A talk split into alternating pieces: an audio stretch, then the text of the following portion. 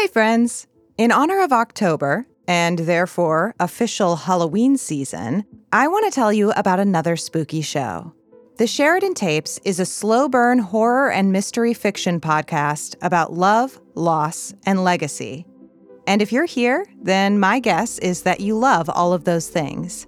The Sheridan Tapes started in a small mountain town in California with a group of friends, and they have since expanded to include a cast of talented voice actors from all around the world and listeners from every corner of the globe. Again, this is sounding kind of familiar, huh? You might know the Sheridan Tapes for their twist on classic horror tropes, discussions of grief and loss, and in depth character moments. Their fourth and final season has begun its weekly release as of October 6th. So, this is the perfect time to begin binge listening to the rest of the show. And we've got the first episode of the final season right here for you. If you like what you hear, head on over to the Sheridan tapes and keep listening. This episode of the Sheridan Tapes was made possible by our backers on Seed and Spark Brandon Brown, Ariel Young, Alistair and Margaret, and Tally. If you'd like to support the show as well, please go to patreon.com slash homestead corner. For as little as $5 a month, you get early access to ad-free versions of episodes, a special behind-the-scenes podcast, and patron-only AMA live streams. Before we get started, this episode contains heavy existential dread, discussions of suicidal ideation, grief, and loss, descriptions of war, gun violence and executions, depictions of claustrophobia, burial and injury, and loud noises. Content warnings and a full transcript are available in the show notes.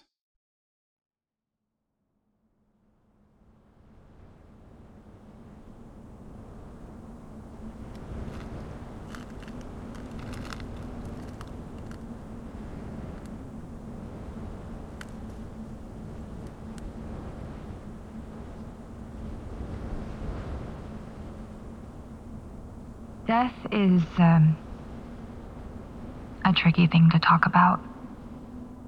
Our knowledge of death, of the fact that we all die, shapes us as people. And yet, most of us refuse to acknowledge it with anything more than jokes. At least until it touches someone we know. It was four years after my encounter at the Mirror House and the accident that followed. It was a lonely time in my life. Perhaps the loneliest I've ever been, and that's saying something. I've always felt isolated, distant from those around me. Maybe it was the touch of the supernatural Maybe it was the fact that I was a closeted lesbian growing up in the Midwest. Or maybe I just chose to be alone because I thought it was easier. I'd already lost a friend I could barely remember to something I couldn't understand, and a part of me still blamed myself for her unmaking. I still had friends, fellow ghost hunters, and people I met at signings who stayed in touch when they could, and I just started working with Maria a few years earlier but they didn't really know me because I didn't want them to. I didn't think I feared death. I thought that what happened to Amy was worse than death.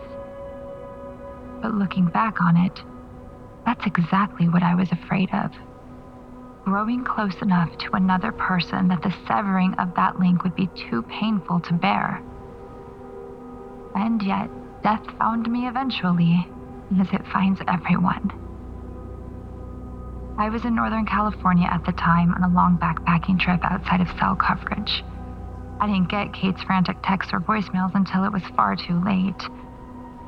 And a few sleepless nights of driving later, I found myself standing beside my father's grave, watching as they lowered his casket into the ground. I almost didn't go at all. I couldn't say goodbye to my dad. Not really. But I did go. And right there, in front of my whole family and all of our friends, I finally broke. I stayed in my childhood room for months after that. And I just couldn't stop crying, not for very long. I barely ate, I hardly slept, I only came out of my room when absolutely necessary and never lingered longer than I needed to.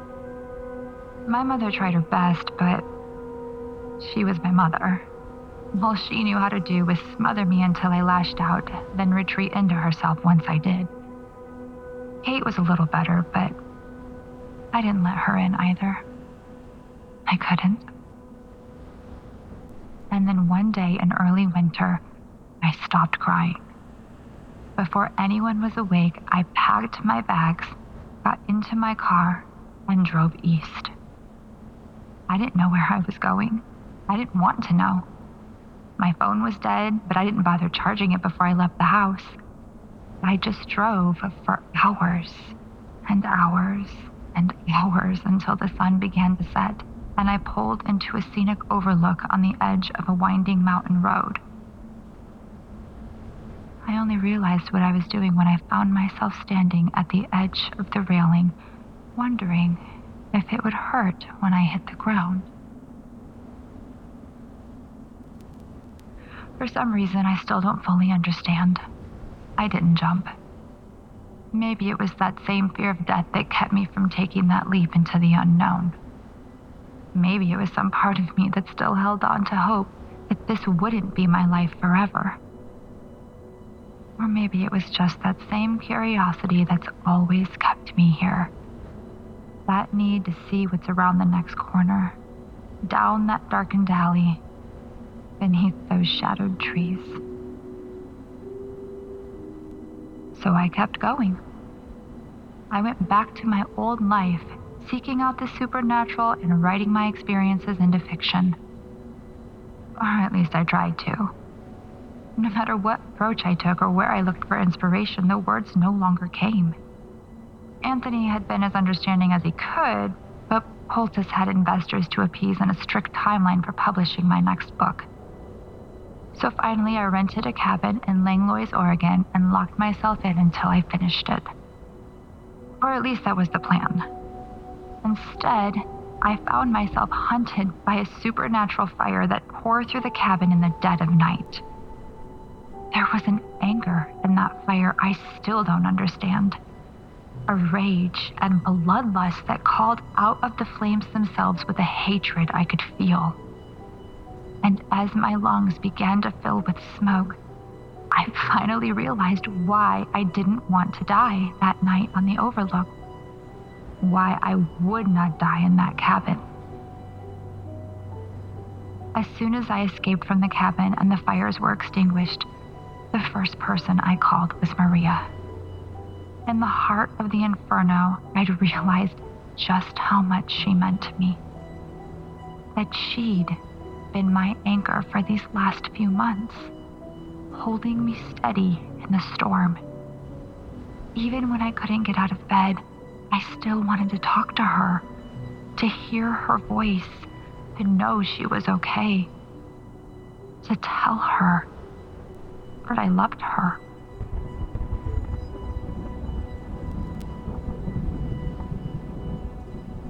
And for that reason, I need to get back to her. I need to escape this place. I need you to find me.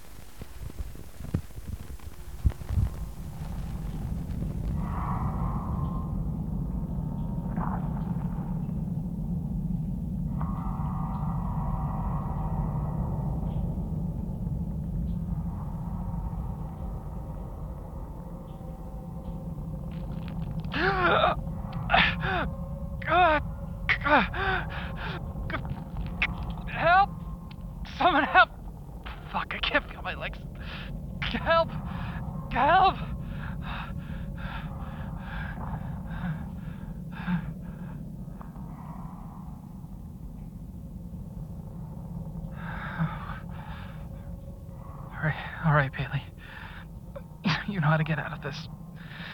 Deep breaths. Focus on your breathing. Stay calm.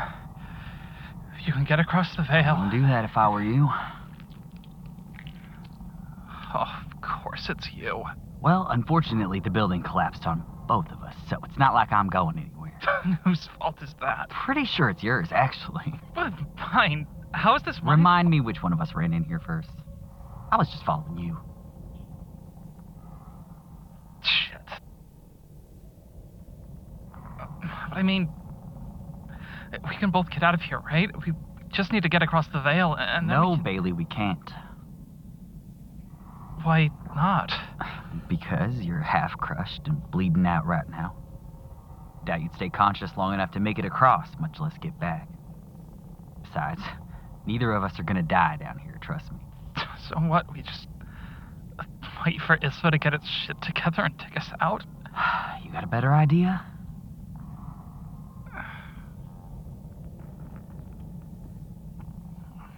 Why the hell did you follow me, anyways? Kate was right there on the surface if you needed to talk to someone so badly. Because I need your help, not hers. That's new. I'm serious. Morrison, he's. Uh, I can't take him on alone. I need someone else like me to challenge him. And if you help me, then we might be able You're to. scared. No. No. Of course I'm not. We just need to be strategic about this. And you'll make sure You're we get scared? And you ran away. Did you even bother warning Bill and Rob about what was happening? What are you talking about? Bill and Rob, they moved back to Oslo a few days ago. Wait, you didn't know? What? It's not like anyone told me. Doesn't Bill have your number? Not since my old phone got frozen in liquid nitrogen last year. Oh, shit.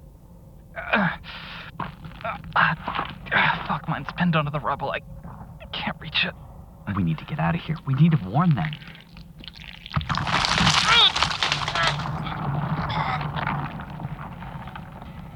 Shit. Well, it's not like either of us are going to die down here, are we? Not the fucking time, Bailey. Oh, that is rich. Shit, I'll bet it is. Look, we'll call them as soon as we get out of this, okay? Morrison hasn't left those tunnels in what, two months?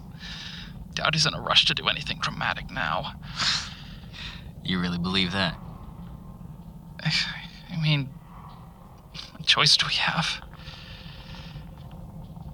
Fine.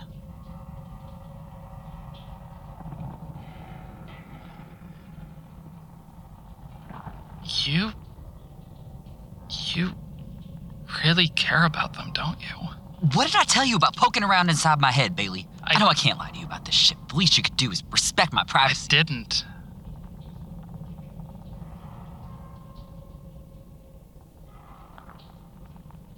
Uh, uh, N- Ned? Still here, Bailey.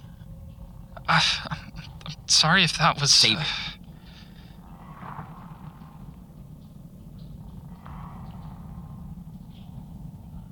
D- do you. Uh, uh, how c- come this. Uh, uh, uh,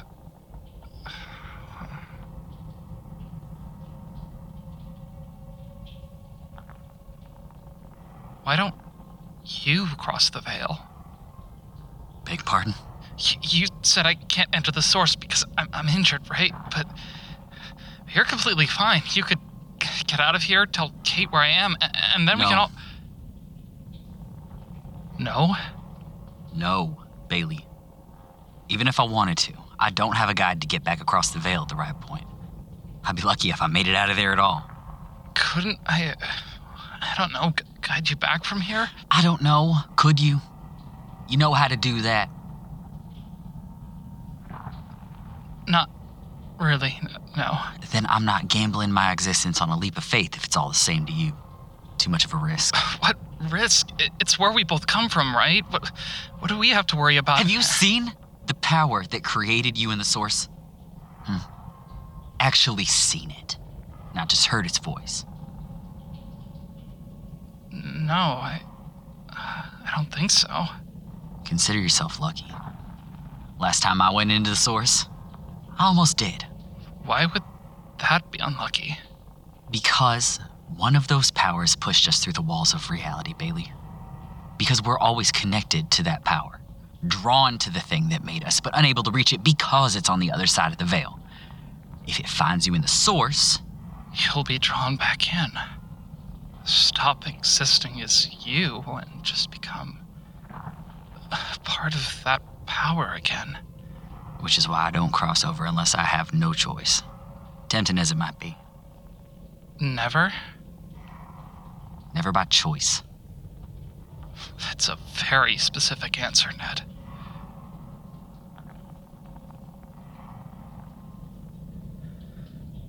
Ugh, and there goes the silent treatment again.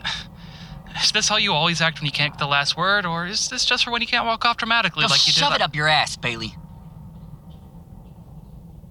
You really want to know? I mean, it's not like we have anything else to talk about, do we? Fine. It was 1919, Petrograd. Just a few years after the October Revolution, middle of the Civil War. I'd been in Russia for a while at that point. Great War was carrying on a little too long for my liking, and while there was a lot of fear there, it wasn't fear of anyone specific. Just an ever present, creeping death. But the Bolsheviks, well, they knew how to party like it was 1793 revolution against revolution, turn after counterturn, civil war after rebellion. All the while, the rest of Europe tore itself to pieces because somebody shot someone else's son. The Tsar abdicated one year. The next, he and his whole family were shot to death in a dingy basement. It was useful. Useful. A conducive environment for fear of authority, of power. I'd managed to climb the ranks in the Red Army, and by the time the war really got going, I was a general in good standing with Moscow. I'd managed to stay off the front lines most of that time. I wasn't in any real danger from the fighting, but as the year went on, the nights started getting colder. I was worried about the possibility of being caught outside after dark and freezing up. I could hardly explain that to my commanders, not without them realizing what I was. So, I commandeered an old governor's mansion in Petrograd as my base of operations during the Whites' offensive. I wasn't worried, at least, not at first. But then the Whites began taking the nearby towns and cutting off our rail lines. By the time they reached Pulkovo Heights, we only had one line to Moscow left. We were still getting supplies, sure, but wouldn't take much for the Whites to sever that connection and leave us stranded. So, one night, I took the heaviest coats I owned, stuffed a pair of hot stones from the fireplace into the inner pockets for warmth, and slipped out of the mansion on foot. I made it out of the city unnoticed, which was a small miracle in and of itself. Although it did take longer than I'd hoped. I could feel the stones cooling inside my jacket, and I knew that if I didn't hurry up, they would go cold and I would freeze. My body doesn't generate its own heat. We'd just been hit with a cold snap, so it was well below freezing. If I didn't get far enough away and find a source of heat in time, I wouldn't make it. Well, I didn't. I'm honestly surprised I made it as far as I did, but it still wasn't enough. I got well out of Red Army territory at least, so I didn't need to worry about being executed for desertion. But I didn't make it past the Whites. One of their patrols found me frozen solid and curled up in a ditch just outside Jamberg. I was still wearing my uniform, of course. Stupid oversight, but I was wearing basically everything I owned to try and keep warm. As soon as they saw it, I went straight from the medic tent to a shithole POW camp they'd set up in a drafty old barn. Just a holding pen for the soon to be executed, really. No one was supposed to stay there any longer than a few days, so they didn't worry about the mess. I was the exception, of course. Next day, I was dragged out with a few other prisoners, put against a wall with a bag over my head, shot by a firing squad. Six volleys later, the executioners were out of bullets. I tried to play dead, but I was frozen stiff and couldn't react convincingly enough to fool them. Two days after that, I was dragged to a makeshift gallows and hanged from the neck until dead. I was able to fake it well enough that time, but one of the soldiers stabbed me with his bayonet to make sure. Came out covered in half frozen tar. Could have faked a bit of blood if I'd been in better shape, but as it was, my executioners just panicked and cut me down. I was back in that barn under much closer guard after that. They probably would have kept trying to execute me until the Red Army pushed them back. If not for the rumors about me reaching a small group of British and American volunteers traveling with them. As soon as they heard, I was moved out of the barn and into the basement of one of the larger houses outside of town. At first, I was elated. My room had a coal stove and was actually sealed against the elements, so I was finally able to move freely for the first time in nearly a week. It was a small bed with a horrible, itchy mattress in the corner, an uncomfortable wicker chair against the far wall, and a small round table in the center. Wasn't much, but compared to that barn, it felt like the Ritz. But before I could get comfortable, one of the Americans came through the door and pulled a small, loosely bound book out of his jacket. He told me to read it. The thing stank of the source, and I heard it whispering as I took it from his hands. He wore gloves, of course, not too unusual for winter, but I knew he wasn't wearing them for the cold. The book burned with malice in my hands and I knew I was facing off with another power. It wasn't my first. You can't live as long as I had without running into others, but I could feel this book in a way I'd never felt before. Like it was a tornado of pain and violence, barely held back by the leather binding it. But I had no other choice, so I opened the book. I can't remember what happened next. But sometimes I can still hear my own screams echoing in my head.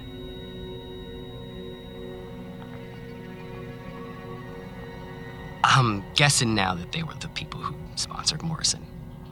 Or at least some predecessor of that group. Rich kids with more money than sense treating relics of the infinite like toys. What they were doing in Russia in the first place, I still have no idea. But they'd found a new plaything, and they were intent on seeing if they could break it. The book was just the first. When I finally woke up, my captors returned just long enough to place a small golden statuette on the table before leaving. It wasn't an ancient idol or anything quite so cliche. Just a small statue of a horse rearing up to charge. At first, I hardly felt its presence, wondered if someone hadn't sold him a fake artifact without him realizing. I started pacing around the room trying to figure out a way to use this to my advantage. Then I looked back and realized the statue wasn't on the table anymore. It was on the floor now, about two feet closer to me than when it started. I put it back on the table, more out of curiosity than anything else, and then went back to pacing. The next time I looked, it was four feet from the table, again in the direction I'd been pacing. I put it back, and the next time I looked, eight feet from the table. By the time I started panicking and banging on the door, it had reappeared basically at my feet on the far side of the basement. It was only then that I realized the door wasn't locked at all, and when I pushed it open, there were no guards outside. I ran. Course I did. Stupid. Now that I think about it for more than a second. You know, it was past dark and freezing outside, but I didn't even think about the cold. I just ran. I made it out of town, out into the hills, and almost swear I knew the Whites' patrols ended. And then I heard a whinny from behind me. I turned around, already knowing what would be following me. But there was nothing there. Frozen earth under a thin layer of old snow. Confused, I turned around to keep running, only to see the statuette now standing in my way, daring me to keep going. I stood there until I froze solid. My captors arrived the next morning to bring me and the artifact back to where we both started. I know now that at this point, Trotsky and the Red Army had arrived in Petrograd with reinforcements, but all I knew then was the feeling of panic overtaking the camp. My captors spoke in hushed voices behind the door when they thought I was asleep. The footsteps I could hear from the street outside were rushed and frantic, and in the distance I heard sounds that might have been mistaken for thunder. I sensed that the end was coming, though what end I didn't know. The Whites had already tried to execute me several times, and nothing would stop them from trying again if they had to retreat quickly. They might even get lucky this time. Even if they didn't, the Reds would capture and try me as a deserter if they found me here. But more than anything, I worried about my captors. The ones who really didn't seem to be on any side but their own. The answer came sooner than I would have liked. The door to the basement opened again on an overcast, almost moonless night. The one I guessed to be their leader, a towering American with a thick white beard I was half convinced was fake, entered first, holding a fairly large object covered with a white cloth. He was wearing gloves as usual, and while he didn't rush, he set the object down on the table, moved his hand from it as soon as he could. He spoke in his broken half Russian, telling me that he appreciated all the data he and his comrades have been able to gather from these tests, and that they only had one more trial to run. He told me to wait until they left the room, then remove the cloth from the object on the table. When I asked him why he didn't remove it himself, he just laughed. A little longer and louder than the question warranted, honestly. He said that the thing on the table wasn't meant for mortal eyes. He then assured me that they would know if I didn't follow orders, and that I would regret it. With that, he walked out the door and left me alone with the thing on the table. Curiosity got the better of me in the end, of course. I stood up, walked to the table, and pulled the cloth away to reveal an antique brass lamp with six or seven clear glass faces around a short wick in the center. It was plainly made, with no real decoration and almost no grime or soot on the glass. But the wick was burning, as it had been since before it entered this room. I hadn't felt any heat through the cloth, and even if I had, the flame should have been smothered long ago. And yet, it was burning. A solid black flame tinged with blue at the edges. It didn't flicker or move with the air around it, and the reality of my situation became horribly clear as the darkness of that flame began to shine into the basement, eating away at it inch by inch. I stumbled back. I almost screamed, I think. The other normal lanterns around the room were still burning, and I backed up to the closest one holding it out in front of me for protection as the dark continued to spread.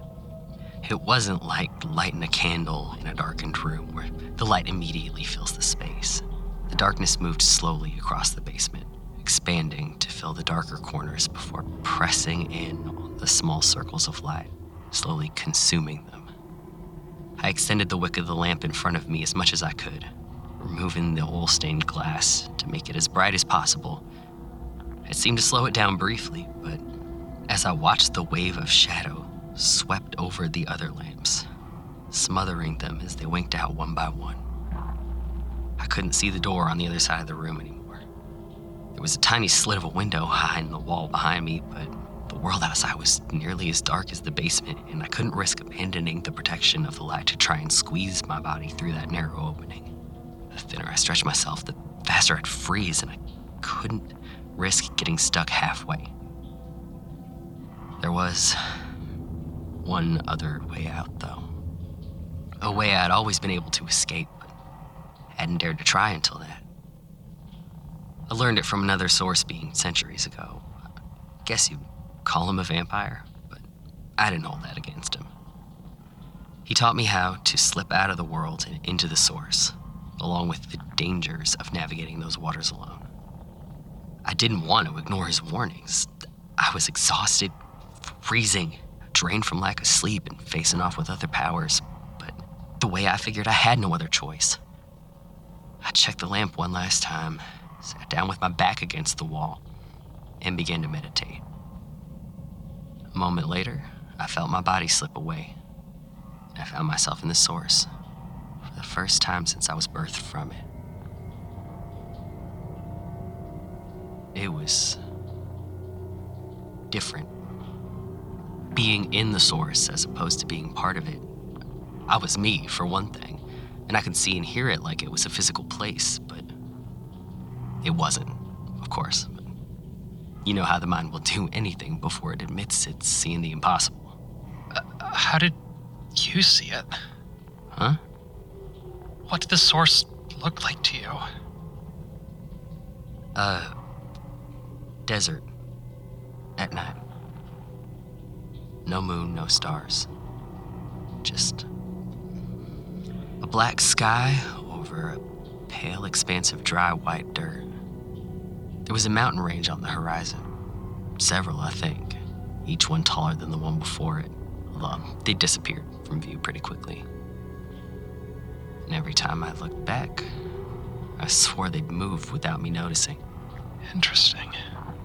Anyway, I wandered around for a bit. Not quite sure what I was supposed to be looking for.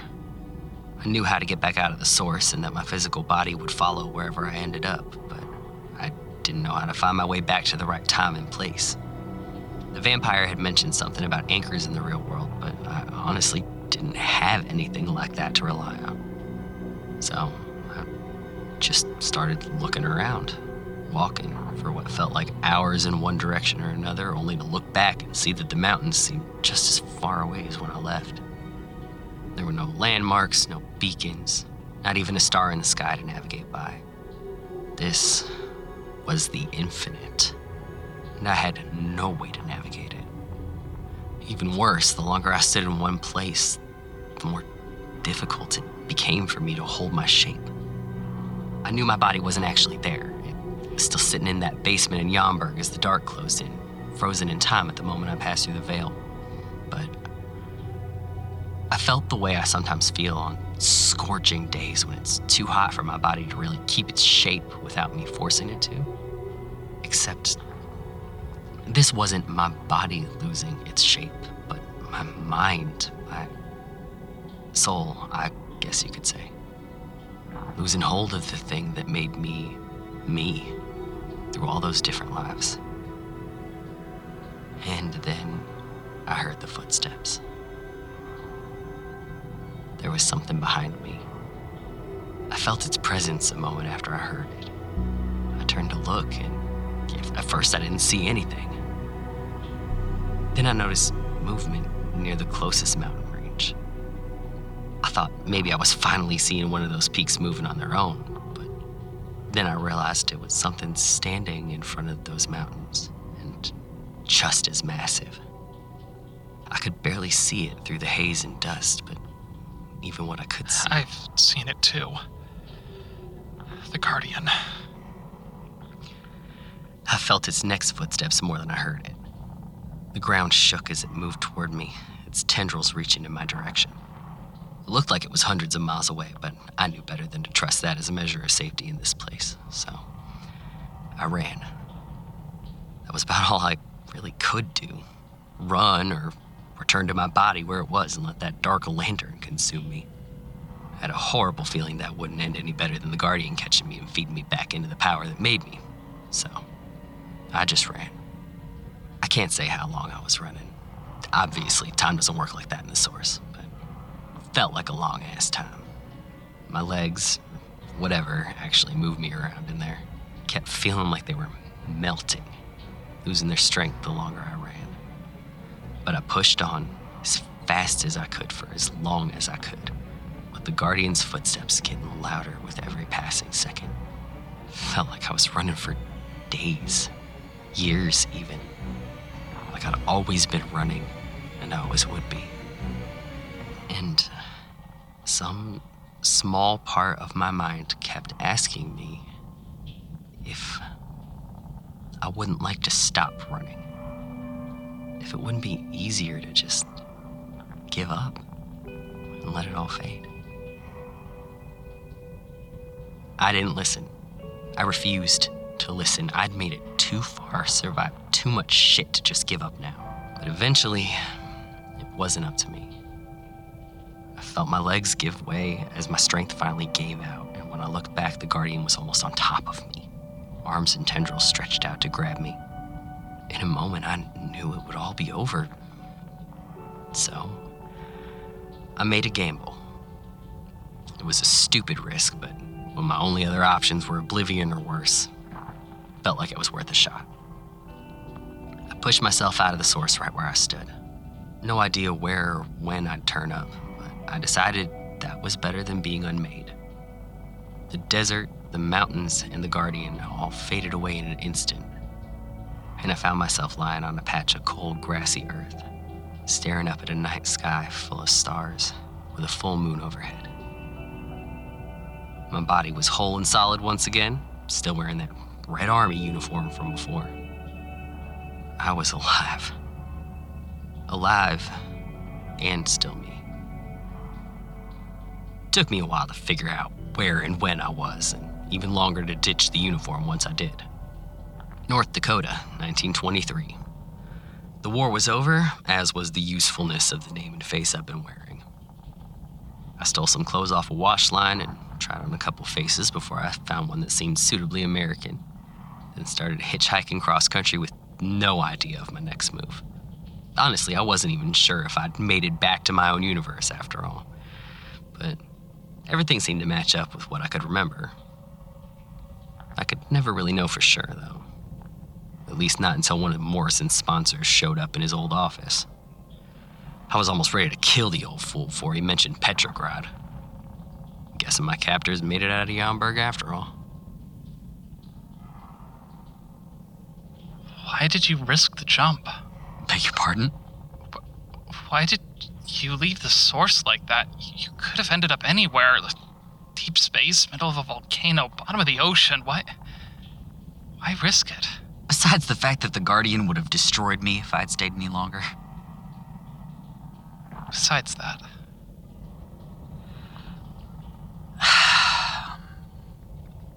Because, Bailey, for people like us, someone who lacks the ability to die naturally, living is a choice. A constant, conscious choice to hold on to whatever imitation of a real life we can make surrounded by people who just.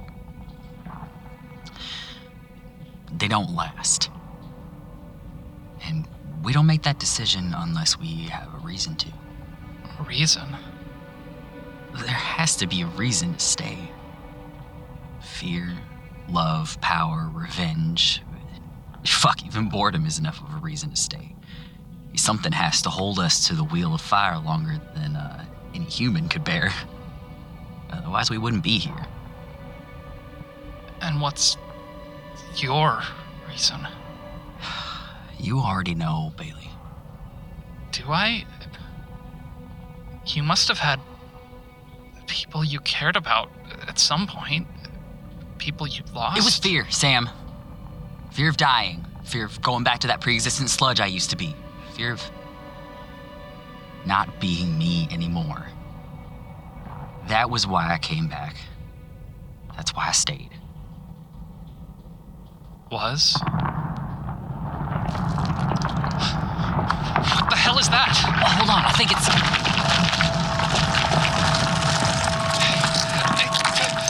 Hey! Down here!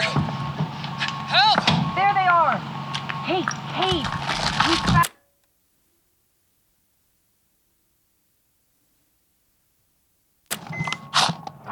Yep, looks like it's still working after all. Okay, do we really need to be recording this right now? Yes, now? we do, because I want it to be on the record that if you ever try something that stupid again, I'm going to kill you. Not sure what chance you'd have if a collapsing building didn't. And you, zip it. I have questions for you too. Not like I'm going anywhere. Look, Kate, I know you're upset, but I knew I was gonna be okay. I promise. Did you?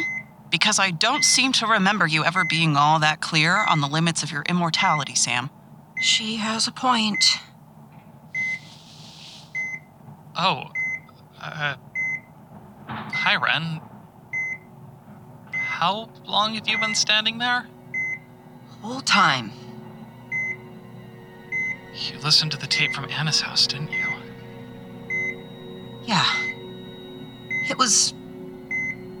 It was a lot.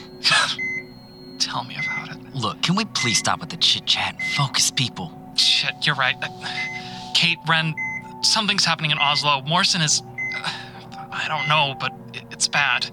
We need to warn Bill and Rob before he tries anything, and if we can't reach them, then we need to. to- What? Sam. Bill and Rob are gone.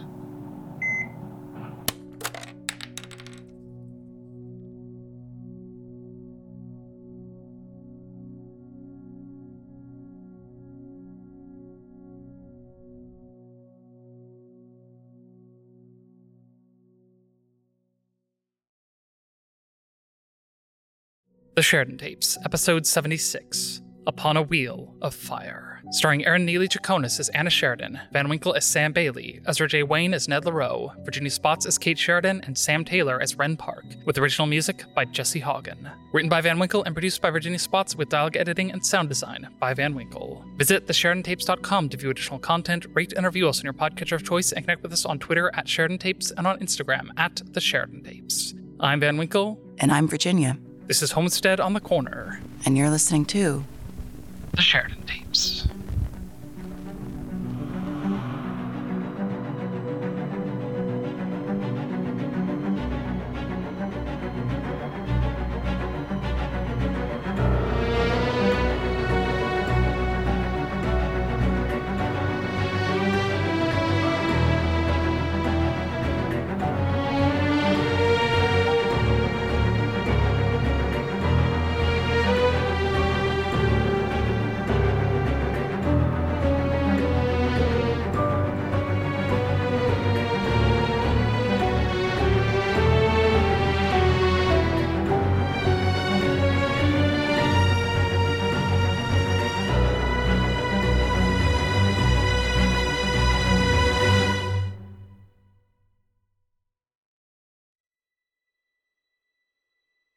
Because, Bailey, for people like us, living is a choice. This world is an illusion, an illusion of order and safety, and the chaos beyond is the only true reality. Wherever you end up, whatever happens, we'll find each other again at the end of it.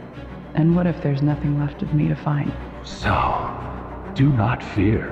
I will not abandon you to your troubles. For behold, I am coming soon. And for that reason, I need to get back to her. I need to escape this place. I need you to find me. The Sheridan Tapes, the final season. Premieres October 6th, 2023 at 5 p.m. Pacific Time on all podcasting platforms.